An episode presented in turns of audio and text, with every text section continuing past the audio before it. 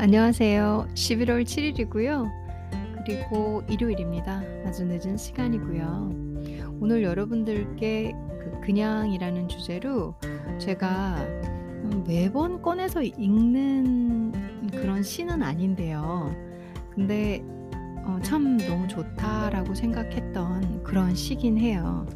아무래도 학부 때 학부 때 어, 문학가 중에서 이제 영국을 대표하는 다 아시죠? 영국을 대표하는 이 셰익스피어 작품 읽을 때 저는 그 작품의 아름다움에 빠지기보다는 작품을 연구하면서 분석하는 괴로움에 더 빠져 있었거든요. 그래서 작품을 사실 인조이는 많이 못했던 것 같아요. 그 당시에는 왜냐하면 기술적 분석에 더 초점을 맞춰야 어, 점수가 잘 나오니까 저는 학부 점수를 잘 맞아야 그래야 뭐또뭐 대기업에 취업을 하고 그런 거 있잖아요. 그, 그런 생각을 하고 있었기 때문에 학점에 상당히 예, 초점을 맞출 때였어요. 그래서 어떤 작품을 여유롭게 인조이한 적은 없는 것 같아요. 단지 이것을 학점을 잘 맞는 그런 도구로 봤던 거죠. 그러다 보니까 상당히 아름다웠던 셰익스피어 작품들을 어, 한 학기 내내 했는데도 잘 모르는 것 같아요. 그냥 그냥 지금 생각해 보면 그 당시에는 막 안다고 생각하고 그랬는데 지금 생각해 보면 몰랐던 것 같아요. 아무것도 모르고 아, 학점 잘 나왔나? 아 D구나 이러면서 어, 제가 이 셰익스피어 작품 망했던 기억이 나는데 음 근데 인제 지금은 뭐 교양으로 보는 거죠. 지금은 그 당시에는 전쟁터와 같은 저의 학점을 사수하기 위한 어 그런 목적 의식을 갖고 봤던 작품이라면 이제는 어 너무 제가 마음이 편안해진 게 '아 이 작품을 작품으로 볼 수 있구나.' 왜냐면 그런 잣대가 없잖아요. 이걸 외워야 되는지 분석을 해야 되는지 그런 거 안 해도 되니까. 어 그런 생각이 나면서 여러분들에게 여러분들께 셰익스피어 아 셰익스 셰익스피어 작품을 하나 들려 드려야겠다라는 생각을 오늘 했어요. 어 그 중에서도 음 좀 아름다운 거 그냥 셰 셰익스피어 작품도 어려운 게 상당히 많잖아요. 근데 아름다운 시, 사랑의 시, 아름을 아름다움을 찬양하는 시 어 그런 걸 들려 드려야겠다 생각하면서 오늘 여러분들을 찾아왔습니다. 오늘 여러분들께 어 그냥 읽어 드릴 거는 셰익스피어의 소넷이에요. 어 셰익스피어 소넷 하면은 소네트 하면은 어 보통은 이제 154 편의 154 개의 연작시를 소네트라고 해요.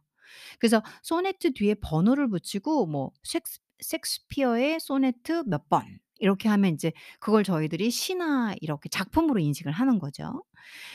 어 셰익스피어 제가 오늘 해 드릴 거는 18아소 sonnet 18 이에요. 어 소네트 18 번. 어 예를 들어서 가장 유명한 셰익스피어 sonnet 하면 sonnet 18아 sonnet 116 그리고 sonnet 130예130 맞는 것 같아요. 130 번, 뭐 116 번, 어 sonnet 18번 이렇게 유명하거든요.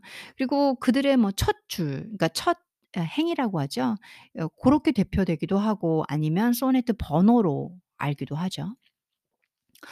그래서 오늘 여러분들께 소넷 18 번은 이제 아름다움을 찬미하고 사랑하는 사람 이라고 해야 될까요? 그러니까 '아 저 사람이 얼마나 아름답고 저 사람이 얼마나' 그러니까 찬양하는데 그걸 너무 농축과 압축을 잘해서 딱 14 줄로 담아 놨어요. 어 그래서 이 셰익스피어의 표현력에 감동받을 수 있고 그의 문장력에 황홀해질 수 있는 '아 그럼 이렇게까지 이 아름다움을 비교하고 찬미한단 말이야? 이게 만일 나를 향한 거라면 얼마나 더 좋을까.' 이런 이런 생각이 드는 아름다운 시예요. 그래서 여러분들께 공유를 하려고 하고요. 이게 뭔지 모르겠지만 저 그런 거 있잖아요. "야 셰익스피어 소네트가 뭐야, 뭐야?" 이러실까 봐 어 간단히 설명을 해 드릴게요. 그러니까 이 소네트 18 번이라고 그냥 다들 불러 버리니까. 어 셰익스피어의 소네트는 이제 소네트는 종류가 두 가지가 있는데요. 이탈리아 소네트하고 셰익스피어 소네트 이렇게 두 가지로 나눠져요. 이탈리아 소네트하고 셰익스피어 sonnet sonnet은 이 rhyme scheme이 달라요. 압운 방식이 좀 달라요. 아 우리가 오늘 하 들을 소네트 18 18 번의 그 이상하네요 이렇게 하니까.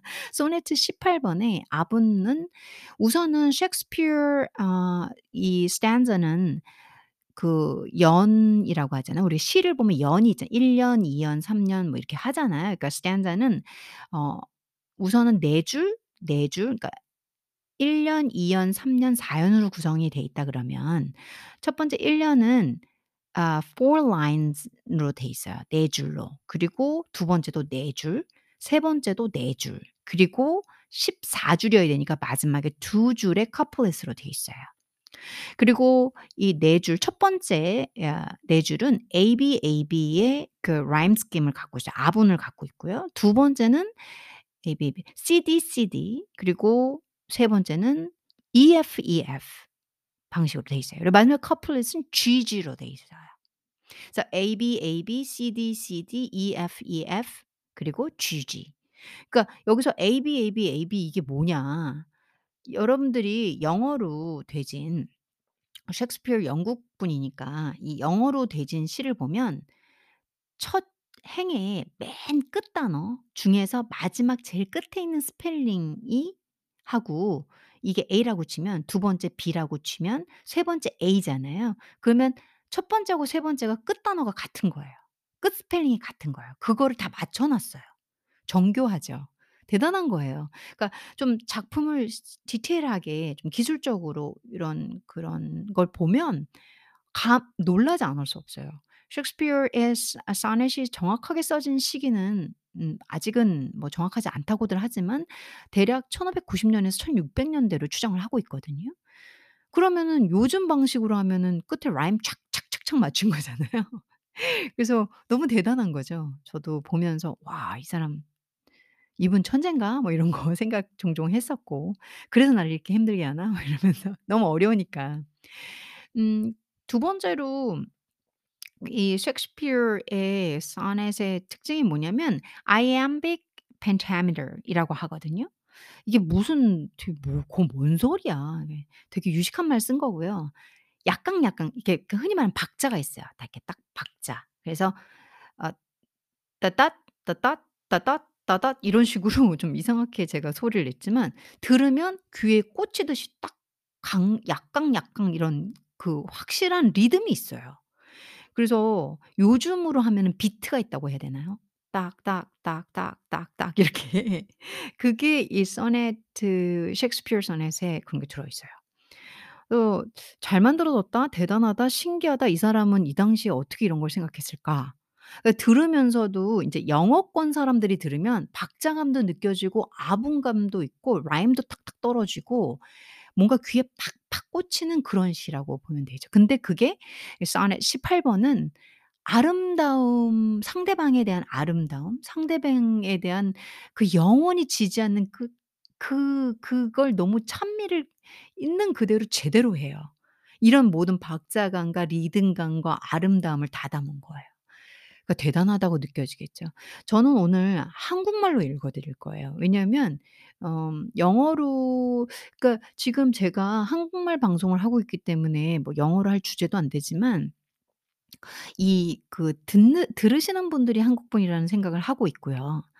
그래서 영어로 읽어 드리면 제가 말씀드린 그 라임 스킴이라든가 뭐 뭐 iambic pentameter 이런 거 캐치 못 하시면 '뭔 소리야. 해석 해석했나?' 뭐이 이렇게 정도로 끝날 수가 있거든요.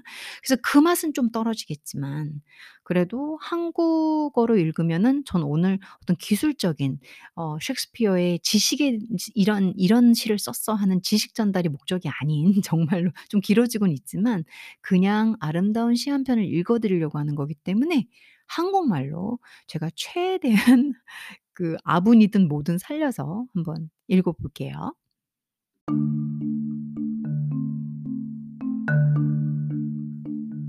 아무래도 이 소네트 18 번을 한국말 번역본으로 읽어 드리다 보면 어 소네트가 가진 매력 그리고 소네트를 쓸 때 정말 중시 여기는 압운 방식이 있잖아요. 그 rhyme scheme을 제가 지킬 수가 없어요.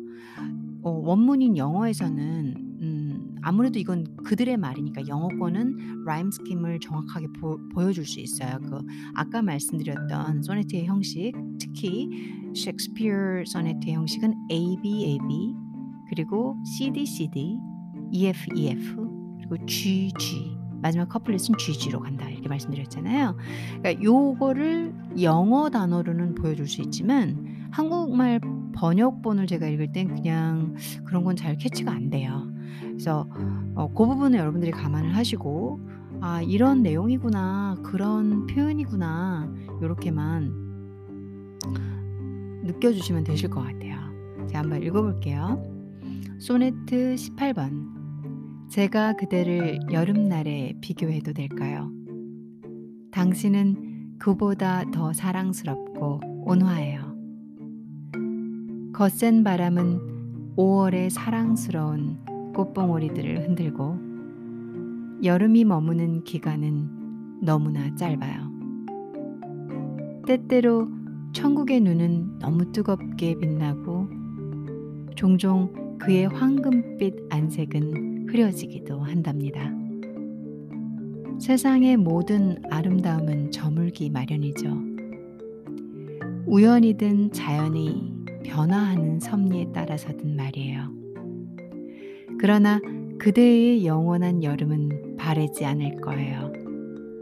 그대가 가진 아름다움 또한 사라지지 않을 거예요.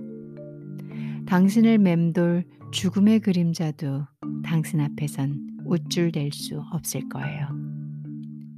이 영원한 시 속에서 당신은 자라나니까요. 인간이 살아 숨쉬는 한 두 눈이 볼 수 있는 한, 이 시가 존재하는 한, 당신은 영원히 살아있을 거예요.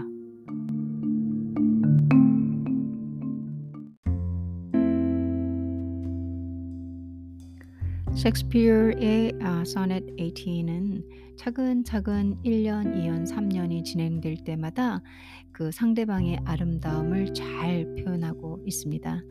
어, 5월의 아름다움을 얘기하지만 그 아름다움은 언젠간 끝이 나죠.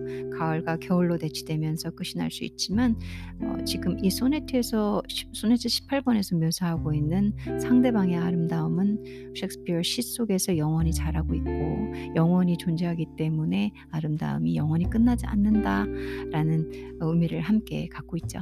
뭐 저만의 해석이긴 한데요. 저도 그래서 시를 읽으면 서 중간중간 조금 뭐 이상하게 이렇게 해석이 좀 이상한데 이렇게 생각하실 수 있는 부분들이 있을 거예요. 이제 그런 부분들을 연구를 하는 거죠. 그런 부분들 표현을 조금 보는 거고. 어, 한번 생각해 보시고 좀 더 읽어 보시고 하면은 어, 곱씹으면 곱씹을수록 어, 아름답고 곱씹으면 곱씹을수록 정말 대단하다. 그게 또 고전의 매력이라는 생각이 듭니다. 아름다운 시였어요.